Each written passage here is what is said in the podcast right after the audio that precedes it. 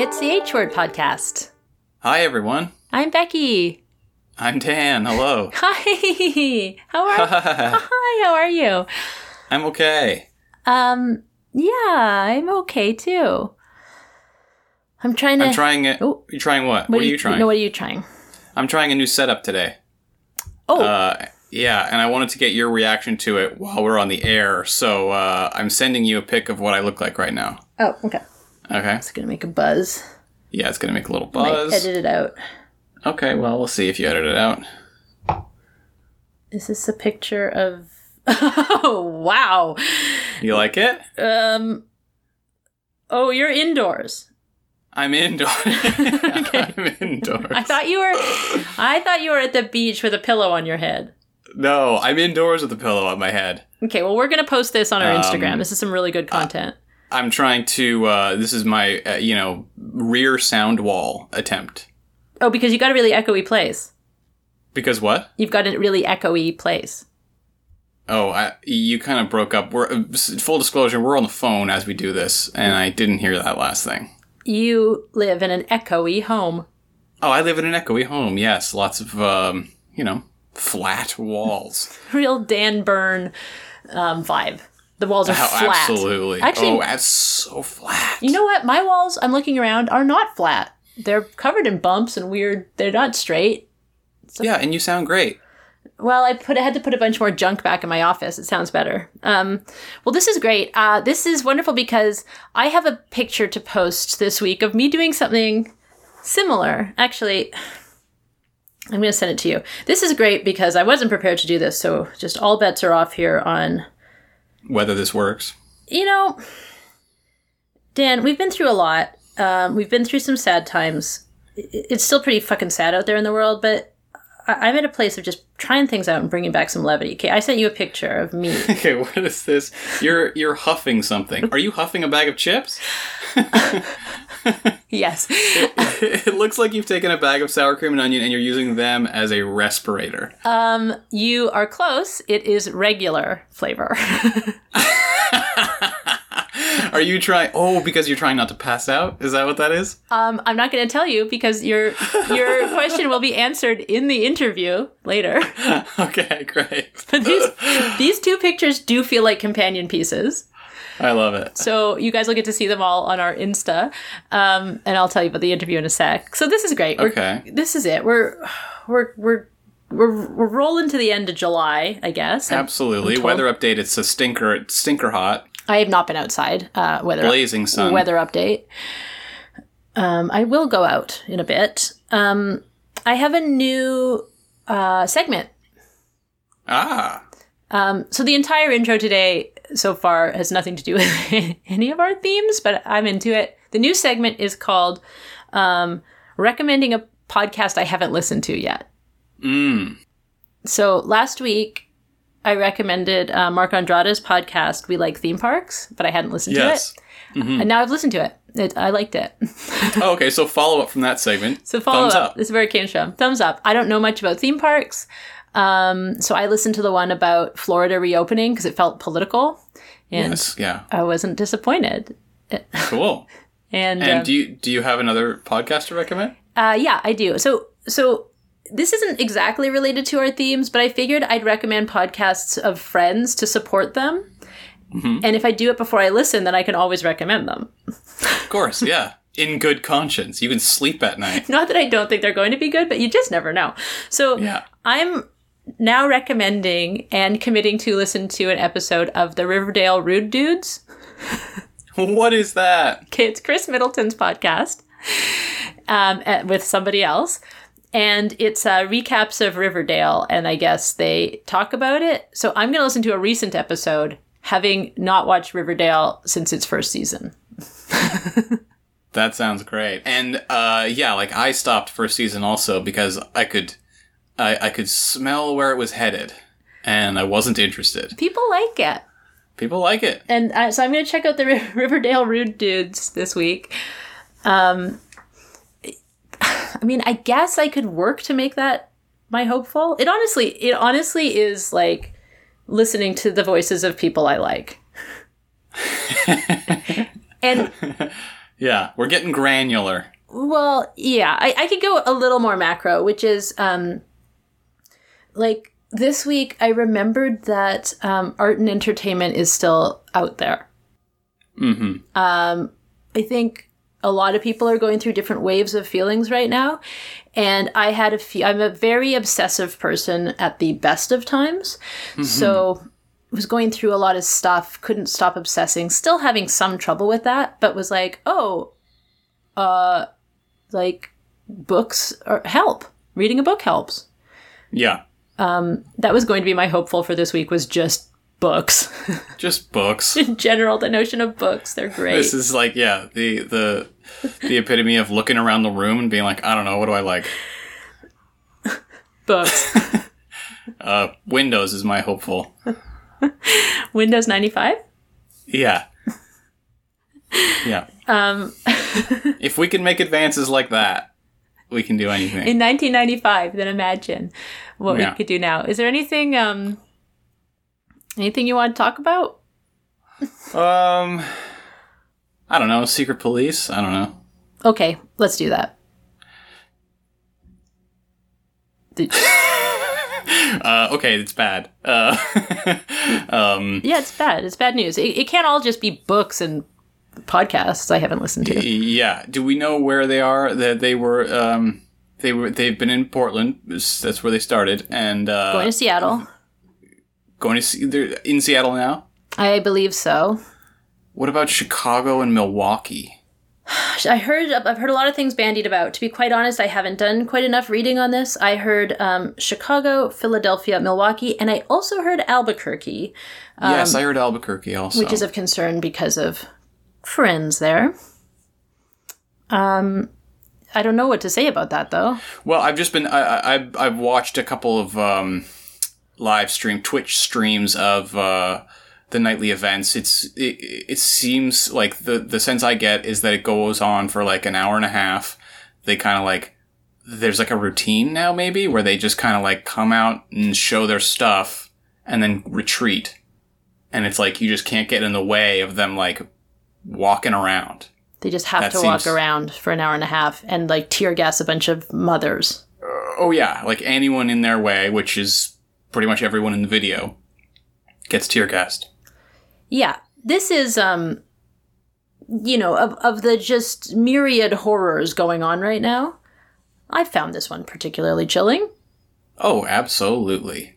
Any like anytime you want to see like the purge, it's just available ongoing currently right now. I still want to talk about this military stuff that I don't understand enough about. Yes, because earlier on in the the arc of things, you were saying you were sort of like taking a bit of solace in the idea that perhaps the military would not attack its own citizens. Yeah, and this was this came to me through my friend Matt Horgan from Atlanta, and um, and it it seems to mostly be coming to pass. But I just didn't realize there were so many other pseudo militaries that the president had access to. Hmm. Yeah. I, I still I want to have some hope in the military in like a loose way that I don't understand because it would be nice to have more things out there to be hopeful for. Yeah. I, I mean, it's such a dark kind of hope. Cause like the military is, is not good. Is it not good? Not like I've been into the military, but like It's an, it's an arm of imperialism. Right, yeah, okay. Yeah. Well, this week I looked up the Anti Defamation League and found out that they're not great. So, Is that true? well, okay, that's a this is a very weird choice for me to make at the end of our intro segment. For me to just be like, okay. well, also full disclosure, my name is Becky Johnson. I am Jewish, so let's just make that clear when I'm talking about the Anti Defamation League. Um, but I, I did some I did some reading. Actually, this sort of does relate to some stuff that comes up in the last episode of the podcast, sort of. Um, Saida talks about time in Palestine. So again, why am I bringing this up now? But the Anti Defamation League is uh, does protect Jewish rights, but it's also quite compli- It's quite complicated in the way that's intertwined with power and money. Maybe I should just cut this out. we can we can stop here if you want. Let's just say, let me just say, it's um, there's a conservatism to it, and as we're as we're constantly having these conversations about one ethnicity or one group not being a monolith, well, let's just say Judaism is not either. And the Anti Defamation League doesn't necessarily align itself with progressive, um, social justice oriented Judaism. Yes, it is a. There. Um, I said it in a way that didn't make it sound horrible. well, it's a it's a heavy hammer that hits a wide. You know, it's like it it um it's a blunt object. Well, You know, it's not it, it. Well, you're right. It suffers from the lack of nuance when it comes to. Mm, I actually wouldn't say that. I think it's just Oh. much further right than say I am. So one of the major things is that like it's pretty anti-Palestinian. Right. It protects Jewish rights and I'm the kind of Jew who does not think that human rights are separated in that way. Let's put it that way. Mm-hmm. And we are out there. we're there. So I looked that up when we were talking about statues. This is a terrible note to end on. I'm going to go like I mean, I, I don't know. I don't know whether I should keep talking or not. Whoa, you just made a really weird sound. Hello? And the phone cut What out. What happened? wow, the phone cut out. well, okay, well, Dan just disconnected, and this sounded like a big, huge, weird sound. So I'm just gonna say goodbye. Um, we have an interview coming up with Anand Rajaram, and I'm sorry. Okay, bye. oh wait, he's calling back.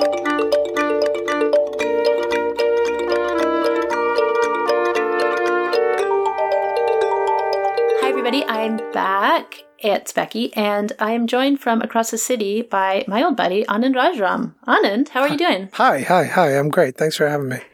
Hi, hi, hi. We're all great. Um, Anand, I'm going to start, as I always do, by getting you to introduce yourself and telling the listeners who you are in this world. Um, I'm a Toronto-based performer. Uh, I'm a theater creator. I I like to do a lot of different types of performance.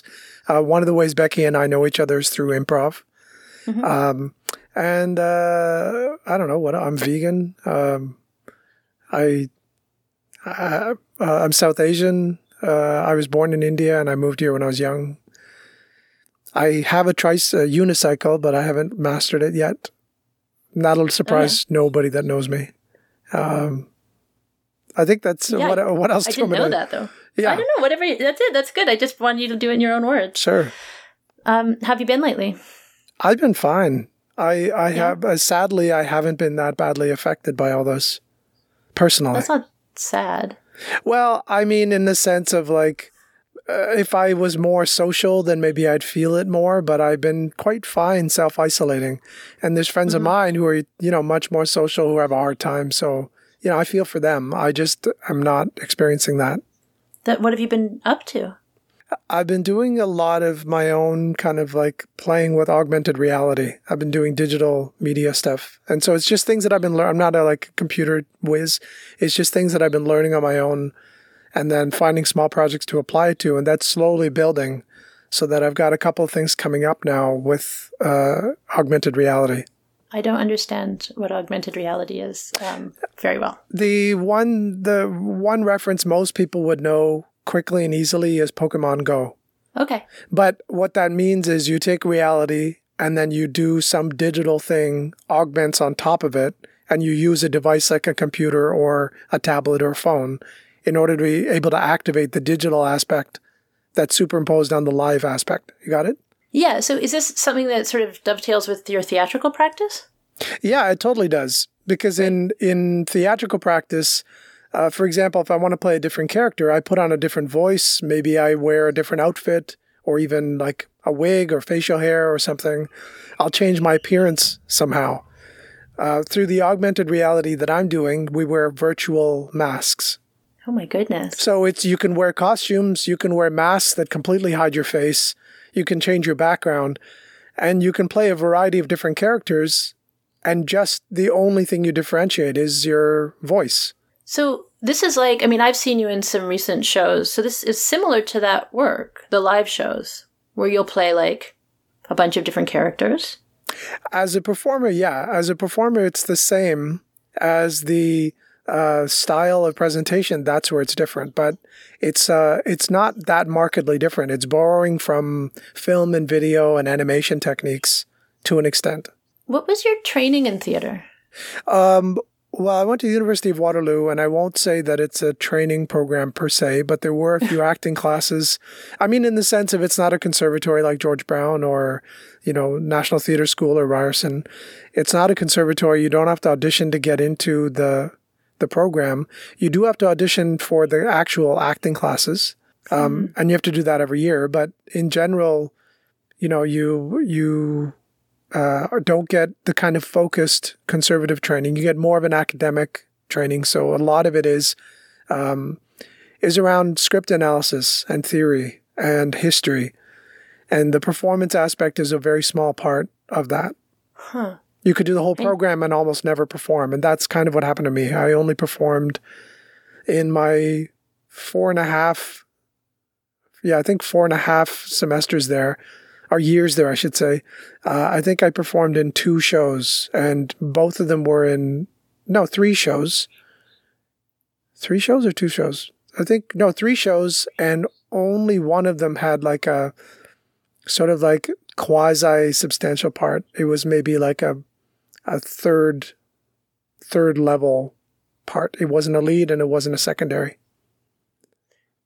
But performance is so central in your life now, so it wasn't a big part of your education? Uh, it it sucks that it wasn't part of my education. I made it part of my education by going outside the theater and performing with the University of Laurier when they would do productions, or going to the Kitchener-Waterloo Little Theater and doing their productions, or creating stuff on my own because the theater itself wasn't giving me parts. So I found other ways to do it, and then otherwise it was a, an important part of my education because of the cohort that I learned so much from watching the people I was with, and they were all terrific. Why do you think you weren't getting parts? Uh, it's always speculative. I mean, yeah, I, I, I think it's before I blatantly say that it was discriminatory. Um, I mean, I think, I think it was, but at the same time, um, I don't know. I don't know what the what the priority was when they were doing those shows. Like, the, for example, one show I auditioned for, the director told a friend of mine, and the director liked me well enough, and he was one of my profs, and told a friend of mine who was a stage manager on it um, that uh, he thought I was terrific in every part I auditioned for, that I could play almost anything that he threw at me. He felt very yeah. confident in that. And as a result, he put me as the last person to consider because there were other people that was easier to slot in only this spot or that spot. So by putting me last, I ended up with one line Oh. So my versatility compromised my ability to get a more significant part. That's extremely convoluted. well, it's weird. I mean, I don't know what to say to that, but I also, yeah. I don't know. I don't know how I answer that at all. Yeah. Um, this is a podcast about hope. How do you feel about hope as a notion? Uh, yeah, yeah I don't, I, I don't know if I understand the question. And uh, can you break down what you mean by it? No, it's. I mean, this is the this is the this is the central thing of this podcast is that I don't know that I entirely know. Okay, I mean, I think hope is if you okay. Can I lecture for a second? But you can lecture for this whole time. That's the point. Okay, so I I read a little bit about a philosopher um, whose name is going to escape me. Maybe it'll come to me in a second. But the philosopher was talking about um, about something called a joy index. Spinoza, I think it was, Sp- talking about a joy index. And Spinoza's specific meaning about what a joy index is or how Spinoza viewed it, I don't know. But from the little bit that I did read, I started to parse my own thoughts around the idea of a joy index. So let me say it this way. Mm-hmm. If you have a graph, you got an XY, right? You got yeah. the one vertical line that goes straight up, and then you've got the other line horizontally all across. So the line that's horizontally across, that's the number of years you live in your life. Okay. The the y-axis, that long uh, vertical axis, that is the amount of joy in your life. But joy here is not defined by being happy. Joy is defined from your body's perspective of wanting to continue to stay alive. Oh. When you get into an accident, your body's desire to stay alive may be strong, but the accident truncates the ability, so it's a sharp line off. When you get to a point where you're depressed and you feel like your body agrees with your mind, this is enough, let's just commit suicide. And there's a, the people will talk about how there's kind of a reckoning, there's a peace that people come to with that.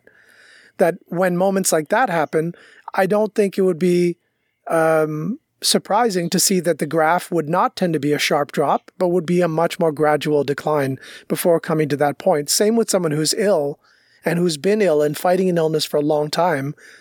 They are in the in the hospital. Their body fights to stay alive, even if they're in a coma. They fight to stay alive, fight to stay alive.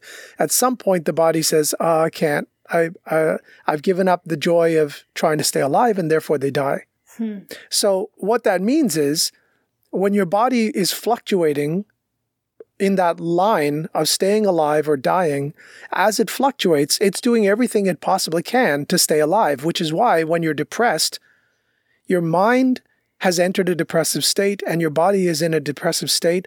All of a sudden, your body says, We got to get out of this. How do we get out of this? I know. Let's do something that made us feel good before. What's something that made us feel good before? I know. How about that time you ate cake? Because as a kid, you ate cake and you loved cake. And every time since, you've always had cake at parties. So cake means we're in a good place. We're feeling good. Things are okay. So let's eat a piece of cake. So then your mind goes, yeah, okay, and follows the body's directive, and you go and buy cake, and then you eat the cake, and then you feel terrible after because you're like, why did I do that? Right? But Right. it's because your body is doing the right thing, which is trying to survive. Your mind hasn't guided the body to say, well, wait a minute, cake was a good idea when I was younger, maybe.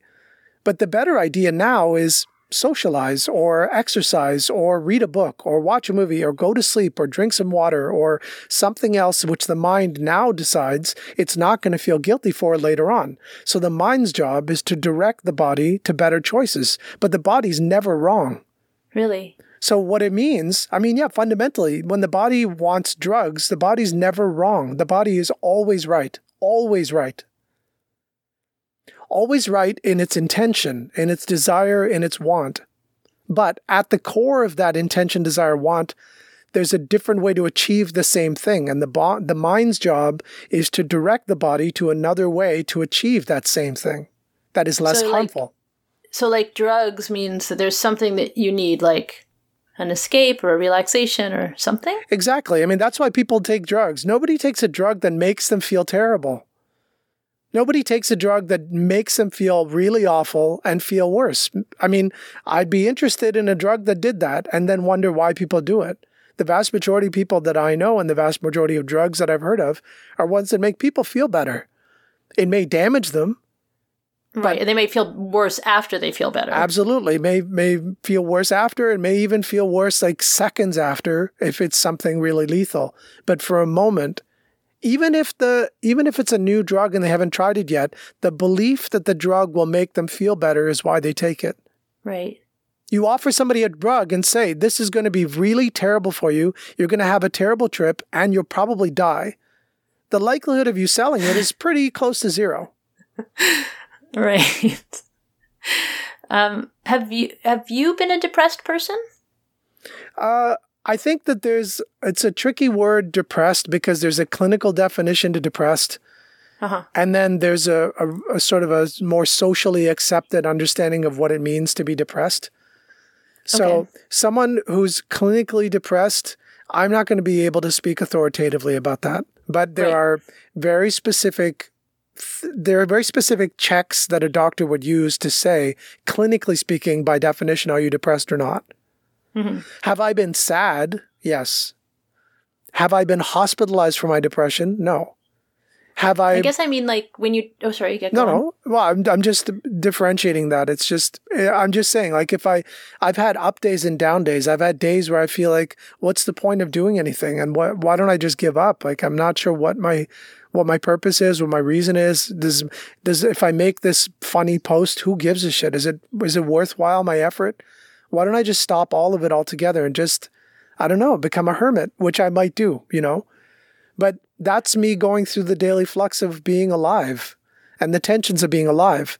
If I'm saying, I know that the only way to solve this problem is to commit suicide, then maybe I would go through clinical depression where they might test me in a variety of ways, offer drugs. And at the end of it, I might say, yeah, rationally, I understand all that. I understand the physical feeling. I still think it's better to me for me that I'm dead. Then maybe I make that choice. But where I'm at, I haven't been even at the middle stage of being um, diagnosed. So I am hesitant to use the term depressed. Yeah, I I guess I meant like in that situation of like lying in bed, body goes, I want cake. Have you been in that sort of situation? Absolutely. And in fact, I'm so I'm vegan and I've been vegan since 92. So how many years is that? Uh Lots. It's a lot of years. Is that 28? 28. 28. Okay, yeah, 28 years. So so I've been vegan 28 years and my consistent perspective has been with people who are um, struggling to become vegan that their basic struggle is uh, they say things like, I just love the taste of meat, right? Right. So that's totally understandable. The taste of meat. I don't believe that you would eat it if it didn't taste good. I know it tastes good. It must taste really good. And frankly, I want to taste how good it is, but I don't want to taste it at the compromise of that animal being killed. So, what are the flavors that are associated with it?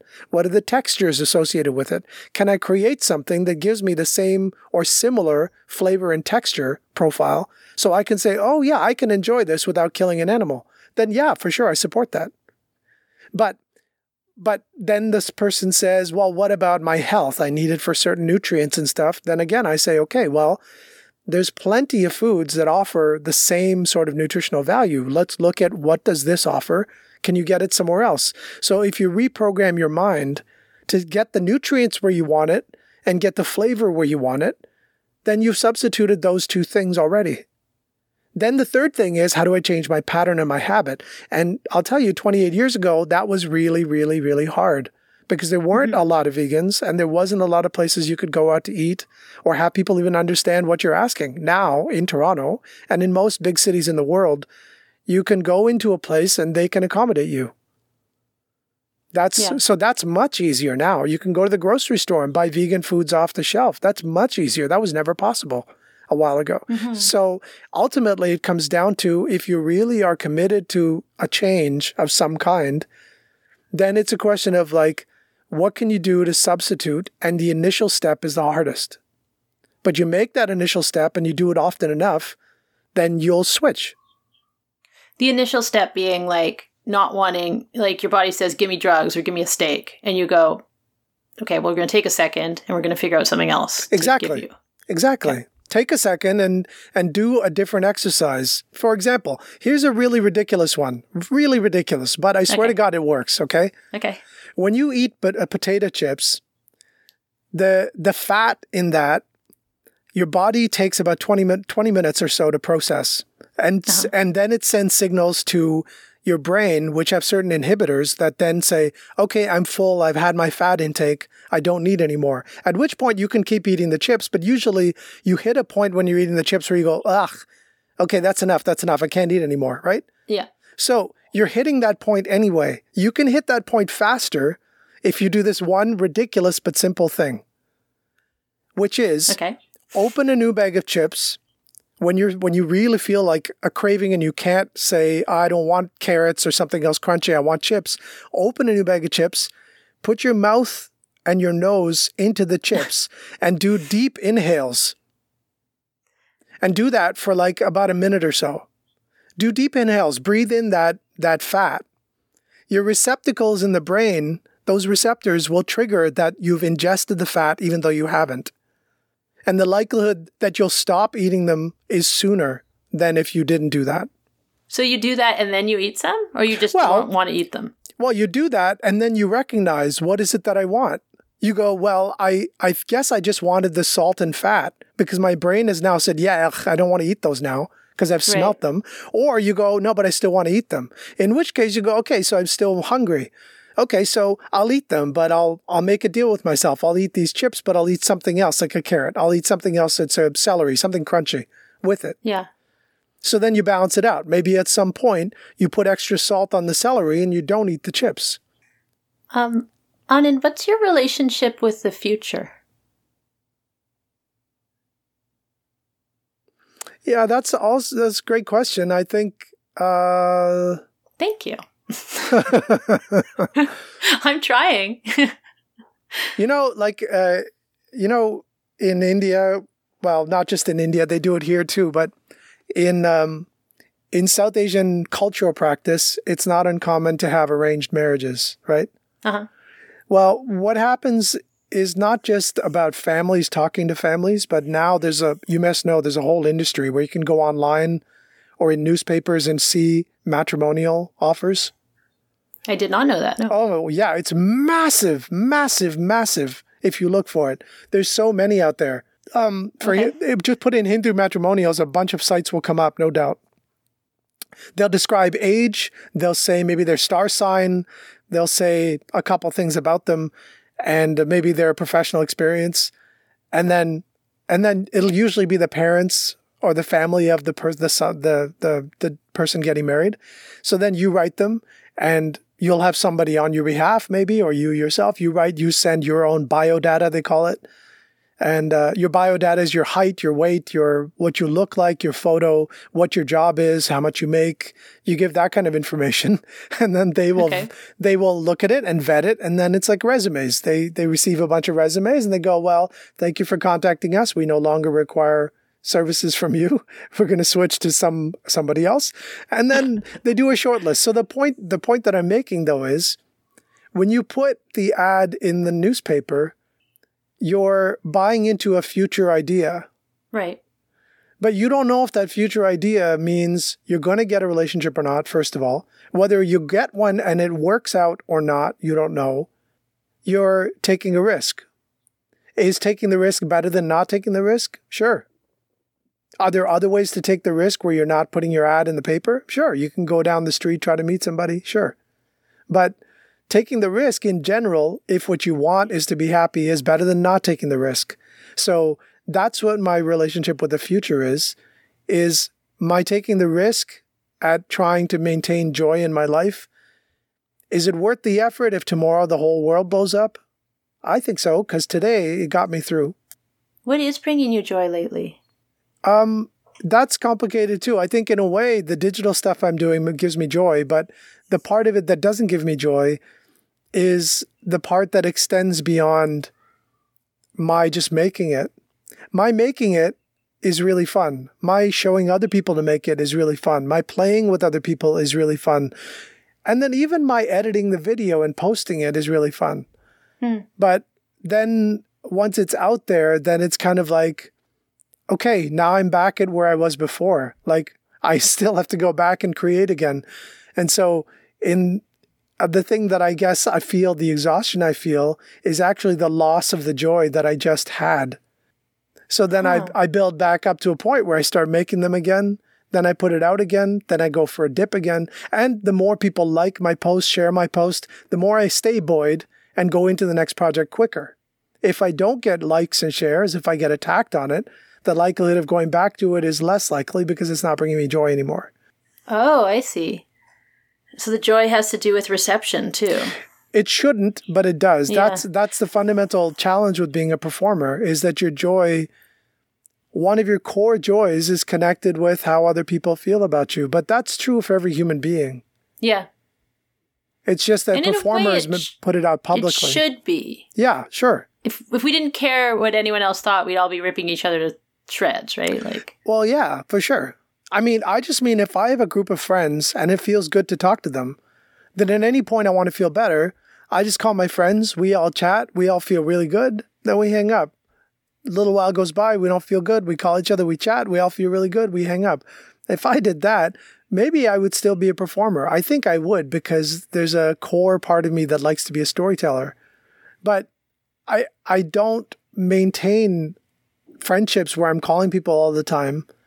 So as a result, all of my work gets imbued with the same need for connection. which is why it becomes a problem if I feel like I'm not getting traction. But that's me. Oh. That's I can try to find it some other way. I just haven't. It's it's the effort of making it is different than the effort of marketing it and finding the audience. Okay, so you said that you're happy in isolation, but also maybe you're missing socialization a bit? Well, it's in good and bad, it's making me understand or recognize how little I do socialize, which is not necessarily a good thing. But at the same time, I have to trust myself that when I go to events where there's a lot of socializing and I feel anxiety around it, I have to trust my feelings around that about why do I feel that anxiety? And it's because if I go to a party, notoriously, I, I think in my own mind, I don't think anybody else makes note, but I, I typically go when I think the party's over. Huh. And if there's going to be 150 people there, I usually end up, and you know, this party starts at eight o'clock. I usually get there by midnight, at which point I assume there's going to be maybe 15 people left. Yeah, you do show up late. I like that. But I do that because I it, I get overwhelmed if I come in too early, and I'm sorry about the people that I miss. But I'm too right. overwhelmed. There's too many people, and it's always quick conversations of, "Hey, hi, how are you? No, good, nice to see you. Yeah, uh, okay, okay. I'm gonna get a drink. Yeah, I'll see you." And then you go, and then you kind of don't end up really having talk with anybody. But I come at the end of the night. Those are the last stragglers. I typically will have at least one good conversation. and that's what you're in it for.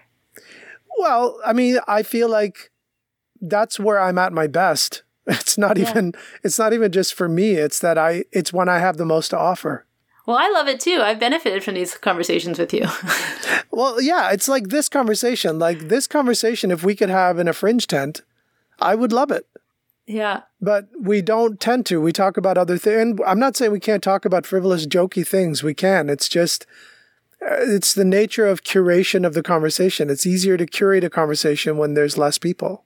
And what are there any new thoughts that are occupying your mind right now, or theories, or things that have just been introduced into your cycle of thinking? Um, yeah, the joy thing is a big one. That mm. one was like I I started thinking about that about a year and a half ago. Another one I thought of about a year and a half ago, which might be of interest, uh, is so so my parents and I moved here from India when I was five years old. And mm-hmm. we moved here in 77. And for years, my parents have said, um, when we would be here, they'd say, well, you know, this, this country is just different. This life is totally different. And they were right. But they were saying, India is not like that. In India, young people don't swear like that. In India, right. young people don't hold hands in public. In India, young people don't date. But then every single time we'd go back, which would be every two or three or four years, we would discover that India that they knew had changed. Suddenly, hmm. people were dressing differently. They were talking differently. They were behaving differently. So now my parents felt like, what the hell happened? I wasn't there to see the change. I've just come back to suddenly this place is totally different than I thought it was, increasingly. And I feel less and less like India is my home so now they're more likely to say Canada is their home, but they've also lived in Canada longer in their life. Right. So, so, uh, so that feeling that they have is a diasporic disconnection, right? Mm-hmm. But if you really parse it, diasporic disconnection doesn't have to do with the country that you're feeling like disconnected from. It's connected with that country and its place in time, which essentially means time is a country. If time is a country to which you can never return, you're always going to long for it, which is exactly the same as make America great again. The pining huh. is the same. The longing for a different time is the same. My parents could easily say, make India great again, meaning the India that they felt comfortable with when they were growing up. Yeah. But it's really a function of time and entropy and mortality, fundamentally. We just want to be younger again. Yeah, nobody wants to die. Everyone wants to live forever and everyone wants to be comfortable. Everyone wants to be happy and healthy and okay. And anyone who feels that that's going to be threatened gets upset. And then we end up in a big divide. But even the arguments that we're having right now is so weird because it's like some people say, take the statue down. Other people could easily say, yeah, okay, sure, take it down. But they don't because they go, well, wait a minute. If I say yes, take it down, that's an inch. I'm giving you an inch. I know you're going to take a yard next. You're going to take Right. that away. Then you're going to take something away, then something else away, then something else away. Soon I'm going to be like, oh my God, why didn't I stop this? So I've got to stop it right now. You want to take the statue? No, no, no. I'm going to fight tooth and nail. Don't take the statue. Why? They don't care about it. They never visit it. They don't even know who it is. They don't mm-hmm. care fundamentally. They just care about the future. They see the Indian matrimonial ad and they think that's for sure going to get me killed. I'm going to marry somebody and then they're going to be having some serious issues and they're going to kill me. Wait a second. Oh, you mean they're just like making up a future based on something that makes them uncomfortable in the present? Exactly. Right. Where really, if you just got rid of those statues, there's a huge number of people who don't like them who would be fine. And the ones who didn't care about them would continue to live exactly as they used to live without even knowing they existed. It's a non issue. Yeah. Do you do you like change? I think uh, do I personally love change.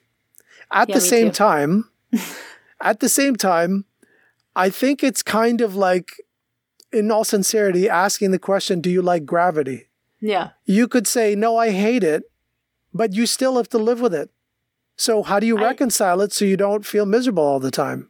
You I know. feel like more people are fighting change with more vehemence than they're fighting gravity. Absolutely. You know, there's a story of the Buddha where the Buddha was like approached. I mean, it's apo- ap- apocryphal, obviously, but apparently Right. the Buddha was approached by this by this person, a widow, who said, "Please, you must help me. My husband died, and I need your help. He shouldn't have died. He's too young. He still needs to be here for my family."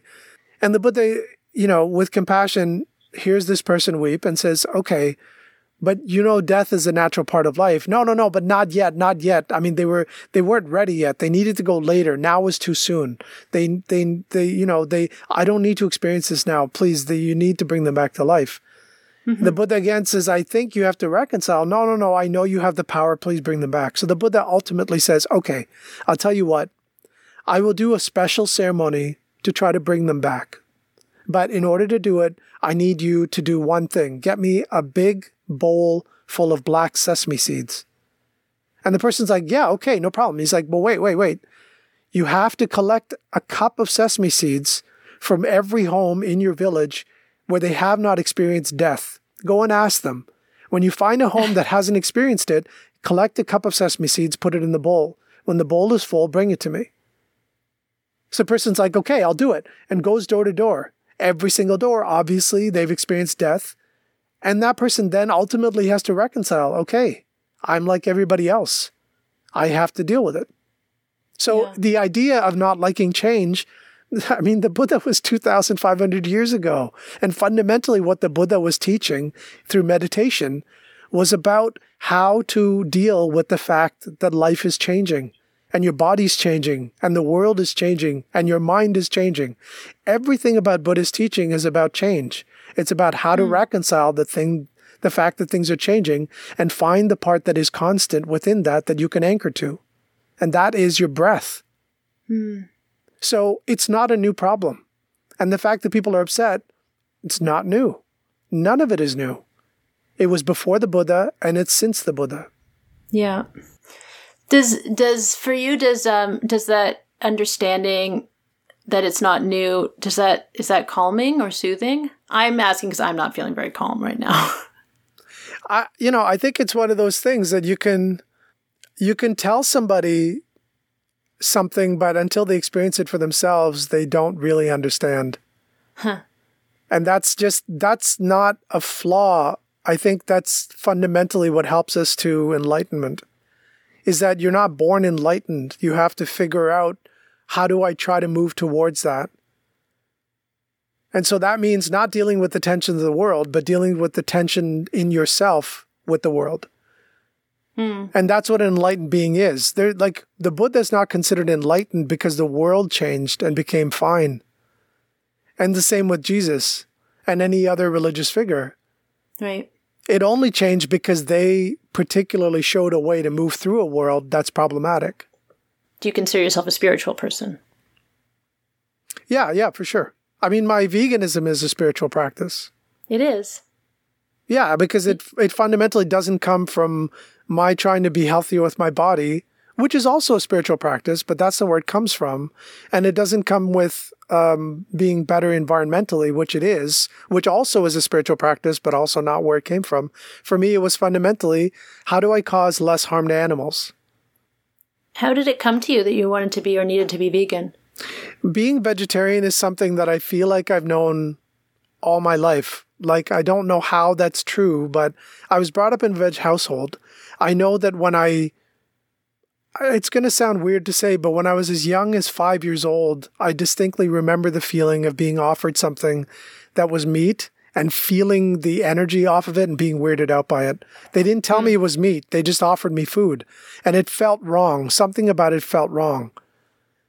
And I, I don't even know if I, I think I was given something, pigs in a blanket once, and I took a bite and immediately threw it up. My body immediately rejected it. So there's an energetic sensitivity that I feel like I had when I was a kid that I didn't mm. want anything to do with it.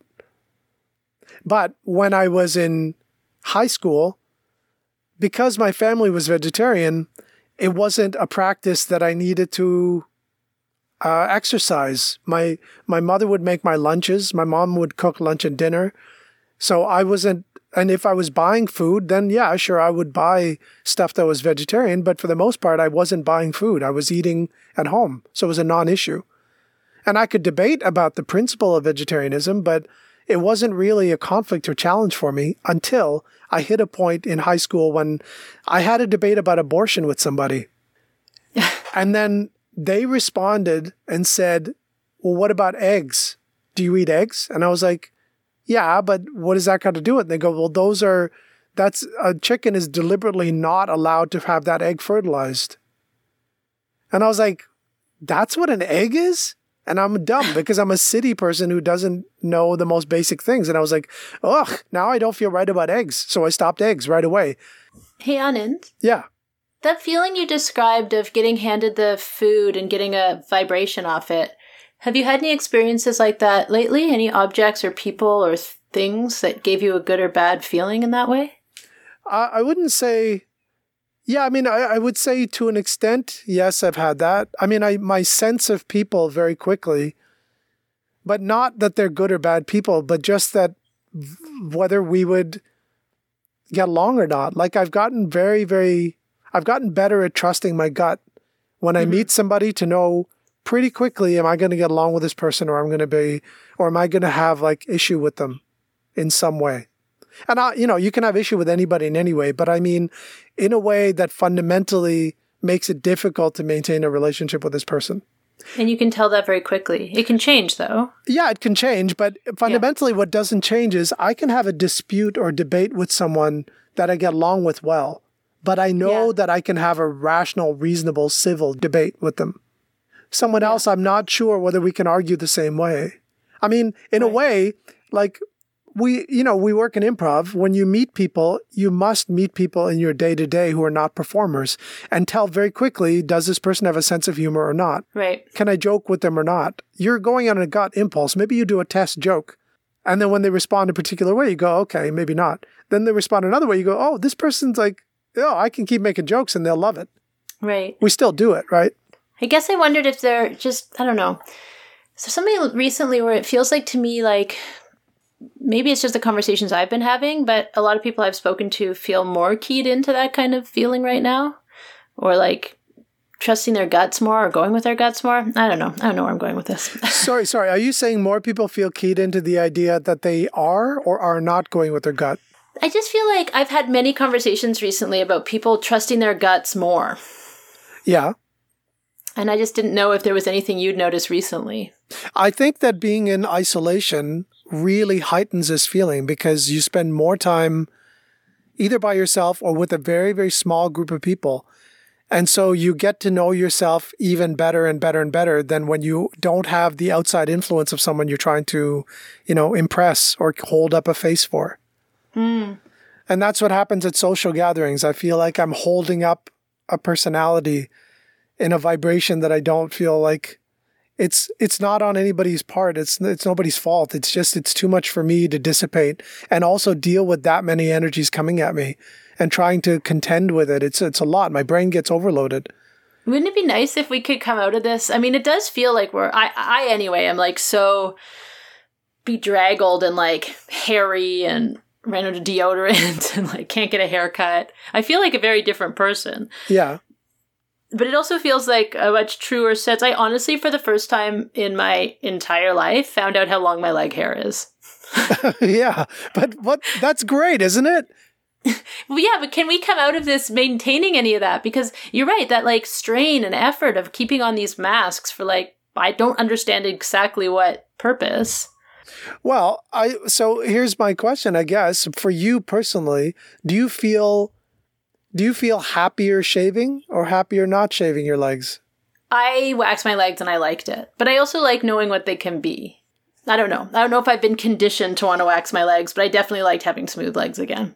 yeah, I mean, if you like it, then you should have you should have it. But someone who tells you if you went out and you didn't wax your legs, someone coming up and telling you you you should wax your legs is as bad as someone coming saying you shouldn't wax your legs. If you do it because you like it, then that's fine. Why don't you? Yeah. Well, well, and honestly, like I can't tell anymore. I can't tell nurture and nature about things like that. Like I've been so conditioned, but um, it was nice to get to do the experiment to see what they were like. And I, I'm an actor. I can't go to auditions like that. Well, I so mean, you I can. well, I can, but you know, like you as a woman and you have to if you're doing like commercial auditions you have to do a lot of work to like put on your makeup and if you want to get the jobs. I mean it would be nice if we had a world where that wasn't the case but well that's true but it don't. just means that you then have to put things in a in a stacked order right? Like for example i want to be in this commercial and yeah. i want to make this money. Yeah. Uh, but i also want to keep my legs hairy. So which one do i want more? Yeah or do or which one do I need more right now? well, need for sure, but at the same time, there's a lot of different ways to make a living. Yeah. I mean, I'll talk for myself that I I struggled like since 90 what year? 96 was my first professional acting gig. It's my first uh-huh. union uh-huh. professional acting gig. So I've been a performer since 96. That's whatever 20 something years, right? 20 I don't know, whatever, 24? Yeah. No, yeah. 26? Anyway, so so I've been a performer professionally for that long. From before that time and since that time, there's been a lot of things that I've railed against in the industry, which now yeah. all of a sudden people are taking seriously, which is great. But it was 20 plus years of complaining about the exact same set of things and being told, don't worry about it. You're being too serious. Never mind. You know, like you, you just need to relax. You need to get a sense of humor. Now, you mean like structural sudden, racism? Yes, exactly. Exactly. Yeah. I mean, uh, like anybody that I know that's been talking about the same issues for so long, they haven't said anything different than they said 20 plus years ago or older or 50 years ago or 100 years. Yeah. It's no different. The difference is people's willingness, willingness to listen. So it's worthwhile to keep hammering away at your message if it makes people listen. But I also have to come to a point where I have to reconcile what's important to me. And what ultimately happened was I was fighting with my agents. I've been through nine different agencies in my 26 years, and mm-hmm. all of them were really nice people. All of them were good people. There's not a one of them that I'm going to call racist. Not a single race agent that I had was racist. And not a single agent that I had didn't care about me. And not a single agent that I had didn't want to make money off of me and make a living off of me. However, my income was their income, but my labor was my labor. Hmm. My struggles were my struggles. My concerns were my concerns. They didn't share them. If they take 10 or 20% of my income, that's okay. But take at least 10 or 20% of my struggle to change the industry by petitioning for me, getting me in rooms that I can't get in, pushing me for parts that you think typically I wouldn't be seen. Like that's your 10 or 20% effort. Make that effort. Let me do the labor of like trying to impress people in the room, but they wouldn't make that 10 or 20%. So it got to the point where I was like, okay, maybe even if they tried to, the industry still has to make the 10 or 20%, and maybe they're not willing to. So ultimately, what am I fighting against? I don't know uh, maybe it's impossible to succeed in the way that I want to succeed. So I quit my agent. I know that I could be booking. I know that I could have a really like relatively successful career Absolutely. monetarily based on the fact that I already did. I already did well for a while. You can look at my IMDb. I was working. I'm busy. I was busy. I have Yeah, selected to pull myself out of it because it didn't make me happy anymore. I may go back into it if the industry has changed enough. But I also need a reasonable relationship with with a talent agent who is willing to go that 10 or 20%. It's a really good way of putting it Anand. Thank you. hmm Yeah, I mean, uh, I mean, it- we're getting into inside baseball, but also like I don't know what to say about the unions either. The unions are the same way. I every one Yeah. of my issues I've brought before the union. Even now, there's issues that I've brought before the unions, and they don't listen because they're trying to maintain a number of different voices and they're trying not to rock the status quo. And I understand the political game that they're trying to play and why it's a delicate balance. I totally understand that. So my option is petition for change and they say you know what? We're we're dedicated to change. Why don't you join us in the room? We'll see what we can implement and if we can't implement something we'll discuss why we can't and see if there's a way that we could implement it in the future. If i was invited into those rooms i would go but i'm not.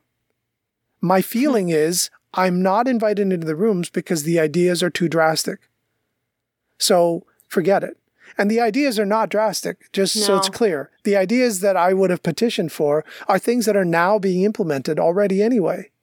And there's Yeah. more. There's more things that we can do collectively to change things for everybody, but there's there is an unwillingness to do it. And so I, I, I can scream about it, but it's kind of pointless. So I'm focusing on doing this digital media stuff and Yeah. seeing if I can do things on my own, not because I don't want to be part of that bigger field, but because I know the only way that anybody ever listens to you in this industry is if you have some kind of clout, if you've got a lot of likes on Twitter, if you're well followed, if someone big, famous, whatever likes your work. So let me just keep generating work and see if I can find enough Twitter followers or enough people to follow me that suddenly I'm a worthwhile commodity for the main players to go, oh, wait, okay, we want to work with you. So you have conditions. I understand. Tell us your conditions. We'll work around them. As opposed to now where it's, you got conditions? No thanks. Yeah. Where can people find you? Where can they follow you and make this dream come true? I'm on all social media. I'm on Twitter. I'm on Facebook. I'm on Instagram. I'm even on TikTok. Not not as much lately, but Oh, you are. Uh, what's and what's I'm your on handle? I'm on Vimeo. Uh, everything, the handle on, on Vimeo, I'm Onofono, but you can go by my name, Anand Rajaram. Everything else you can go by Anand Rajaram as well. I'm particularly under HRH, which is His Royal Highness, uh, because I I uh, crowned myself. Yeah. So, and one I thing, know. you know, there's one other thing. If I can just say this one last platform thing, I'll- Please. I'll, be quick about it because I know we're wrapping up. Yeah, Um, you don't have to. Well, it's okay, but um, the you know, I, I've said this also to a number of people, so there's people who haven't heard it, so I'll say it for them. Um, we live in a multicultural country, right? Mhm. And that's like in the law, we're in a multicultural country. So, what does that mean to you? To me? Yeah. What does the term multicultural mean? I don't know. I've heard a lot of different things about it growing up. I heard it was a bad term, but it means there's people of different cultures living in the same country. Yeah, it totally does. Yeah, there's people of different cultures living in the same country. So, what it begs the question is, what does culture mean? So, what is culture? Mm-hmm. So, can you define culture? In It- that case, I think we're talking racial background. Well, but what if I we don't aren't? think that's the definition of culture, but but what if we aren't? Then what does it mean? Like, for example, let's say you have identical twins. So they're identical, socioeconomic status, identical, upbringing, virtually identical. The way they mm-hmm. appear to everybody, virtually identical, right? Yeah. So their lived experience should be roughly similar. One of them could get hit by a bus and not the other. That can happen. One of them could get beat up and not the other. That can happen. But in general, if one gets beat up, the other one could get threatened to beat up for the same reason. Hmm. Potentially, because they look like the other one. I don't know. Because they're moving Right. through the world the same way. So if there's uh, identical twins, identical in every possible way, but one of them likes to uh, one one of them likes to play Monopoly and one of them likes to play Catan, and that's their favorite games, right? Uh-huh. Identical in so many ways, but these two differences, Catan and Monopoly, that's a cultural difference between them, isn't it? It's hmm. not it's not racial, it's cultural. So Yeah. multicultural actually means the pluralistic, multifaceted human being feeling comfortable representing themselves in every facet of their existence equally to everybody else as long as they don't harm or infringe the rights of others. Hmm. So we live in a multicultural society has zero to do with the food you eat, the language you speak, or the way you, the place you came from, or I shouldn't say zero, I should say one fraction of. Right. So if you really believe in a multicultural country, every time one person in a group of a hundred says, I don't like this, you should say, I live in a multicultural country. I believe in a multicultural country. You're one in a hundred that doesn't like this. I'm going to address you. Why don't you like it? Let's talk about it. How can we make hmm. it work for you? Because you build inclusivity. If you do that, you also do the MAGA people, make America great again, and you view that as a diasporic disconnect and you say they're the same in that one particular sense of time is the enemy and you partner them with my parents or any anybody else who feels the same thing suddenly you're building this similarity. Then when they go well I, look make america great again doesn't mean i want to enslave somebody else. It means i want a simpler time. My parents would say yeah i too i do i want that. But mm-hmm. me at my age i would say i want that Many people I know would say, I want that. I want a simpler age. I don't want us fighting all the time. I don't like it. Nobody I know likes that we're fighting all the time. Nobody I know wants to fight all the time. But it feels like they do only because every time you say something, somebody goes policing, hey, don't say that, don't do that. The reason is because in the past, people said those things and got shut down. Now, it used to be people say my name wrong. I would have to be the one correcting how you say my name every time. Now, enough people know somebody says my name wrong, somebody else is able to say, actually, that's not how you say his name. And I appreciate that advocacy. Hmm. So, is it about having an open heart? I guess, I mean, if you were to draw the picture, it would be unicorns and rainbows. Yes. No, I mean there's a generosity. I know that you you'll have conversations with people who don't agree with you more than most people will. Yeah. I know.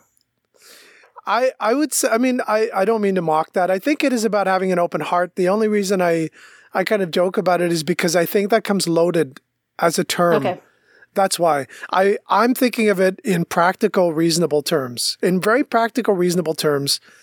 Like I was debating with somebody, I'm not going to name them. I was debating with somebody on Facebook about what a comedy club safe space means Right. and and they were saying like there was a show that was called like not a safe space where was people going to come up particularly to target everything that was considered politically incorrect Right. and there's a bunch of people who regularly go to that club who perform there or who are patrons who said wait a minute we don't want that in this club we're not interested in that kind of commentary in this club if you can come and give us commentary that makes us laugh and makes us feel good and makes us think critically, yeah, come on in.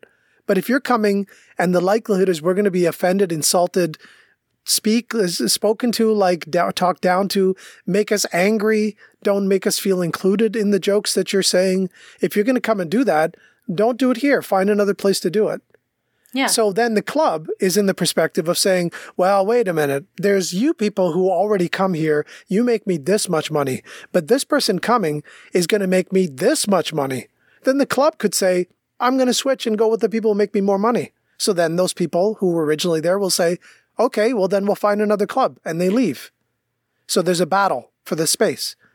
But if the club says, no, no, no, you're the people who are, who are regularly making content here. I want you to stay and you don't want those people coming, I'll tell them, look, it's a business thing.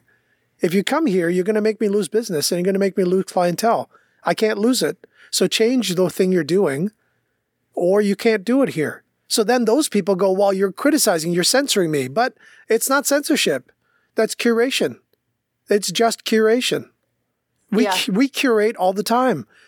I don't come to your house and put on a Netflix show and say you have to watch this. You go, "No, this is my house. It's my TV. I don't want to watch that." Who are you to come into my house and tell me what to watch? You can't do that. Well, a club Yeah. is no different. The club is the t is the living room for a bunch of people. If you go Yeah. in there and they don't want you there, then you go, okay, well then uh, look, I've got lots of people who want to hear me. So I will find them somewhere else. And especially in this day and age when you could do it through Zoom, you could do it through Twitch, you could do it through like Instagram, YouTube, and Twitter. There's so many possible ways you can reach an audience. Reach Yeah, them. you can just you can go do your comedy shows on the dark web. Go do your comedy show on 4chan. Do it any yeah, exactly. Do it anywhere you want. Make it lucrative. Make a big name for yourself. Do it if you can find those people to support you. I mean, I don't want to encourage that because there's a lot of awful people who will support a lot of awful things, but But they're doing it anyway. I you're right. Yeah. I mean, you're not going to stop them. I'm just saying the argument that people are, are coming to the place where the club is and saying you're doing something wrong. I'm like, it's a business though. It's a, they run yeah, a the, business. the fact that they feel entitled to somebody's private business. That's right. There's a big entitlement issue. It's you're not entitled to that space. It's a business. That's it. It's a business. Now, Yeah. having said that, it's a business was also the bottom line that was used to keep marginalized people off of TV, off of films, and off of like leadership roles, right? And yeah, and off of stages and out of curation and Absolutely. And Yeah. that was, it was wrong based on the reason they said it was wrong. However, the reason it's changed is not because, like, let's be honest, businesses haven't shifted suddenly because they've suddenly realized they were doing the wrong thing. They've shifted because it's bad for business. That's it. yeah. There is absolutely, that's why there's so much performance um, allyship. It's all performative allyship from a lot of these big companies just Yeah. because they don't want to lose their business. That's it. Yeah. So, okay, so people get upset about the performative allyship. They should, and they should attack them. And they should say, wait a minute, you know, you as a company did this wrong. You can't just suddenly say you're this and not make up for the thing you did wrong. And not acknowledge it. That's the right. most to me um, enraging is just not acknowledging it. Right. Being like, no, we've changed now. Everything's fine. Yeah, exactly. So so that's what people are calling out. And then other people go, "Oh, well, there's no pleasing you people." Well, there is. There there, there is. It's, It's, just quite easy, in fact. It's Yeah. really easy. It's really, really easy. You say, here's the things that I'm sorry that I know that I did. Here's mm-hmm. now a forum for you to tell me what else I did so that I can apologize for those things. Then here's steps that I'm going to take to make sure you know that I'm sorry and to make sure it doesn't happen again. Those the, none of that is complicated. That's all very basic human behavior. Yeah. Yeah. And also saying, I think, like, if I've made all those mistakes and I did, I caused all that pain and harm, then also maybe I'm not the right person to solve it and need to look elsewhere. I need to acknowledge that. Well, yeah, exactly. Like fundamentally, the community that's holding you accountable, if they say, we think it's important for the optics that you, as someone who did that past thing, no longer lead this organization, then if you've really understood and really changed, you would say, I fully have changed, but I 100% understand what you're saying. I'm going to step down willingly. yeah. And if you're good at what you do, it'll be easy for you to find another job. Exactly. exactly. If you leave that way, all of a sudden you won't have issue finding another job or Because all the people who were alienated by terrible systemic practices had to go find other jobs that's right. and they had to figure it out. Yeah. Well, on and we've run out of time. Yeah, it's been so. I'm sorry I lectured so long, but it was really good No, talking. no, no. to That's you. the point. Okay. Don't apologize at all. Um, I want to talk to you more and more, but we can't. Uh, thank you so much for coming on the podcast. no. Thanks for having me. I really, um, I, I could go on as you could see talking about this stuff forever. Well, thank you so much, Anand, Yeah. Thanks. Thanks, Becky. and goodbye. Okay. Bye. See you soon.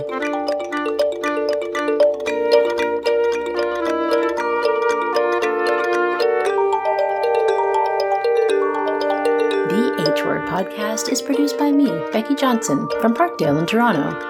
Artwork this week by Shannon Gerard, and our theme music, as always, by Laura Barrett.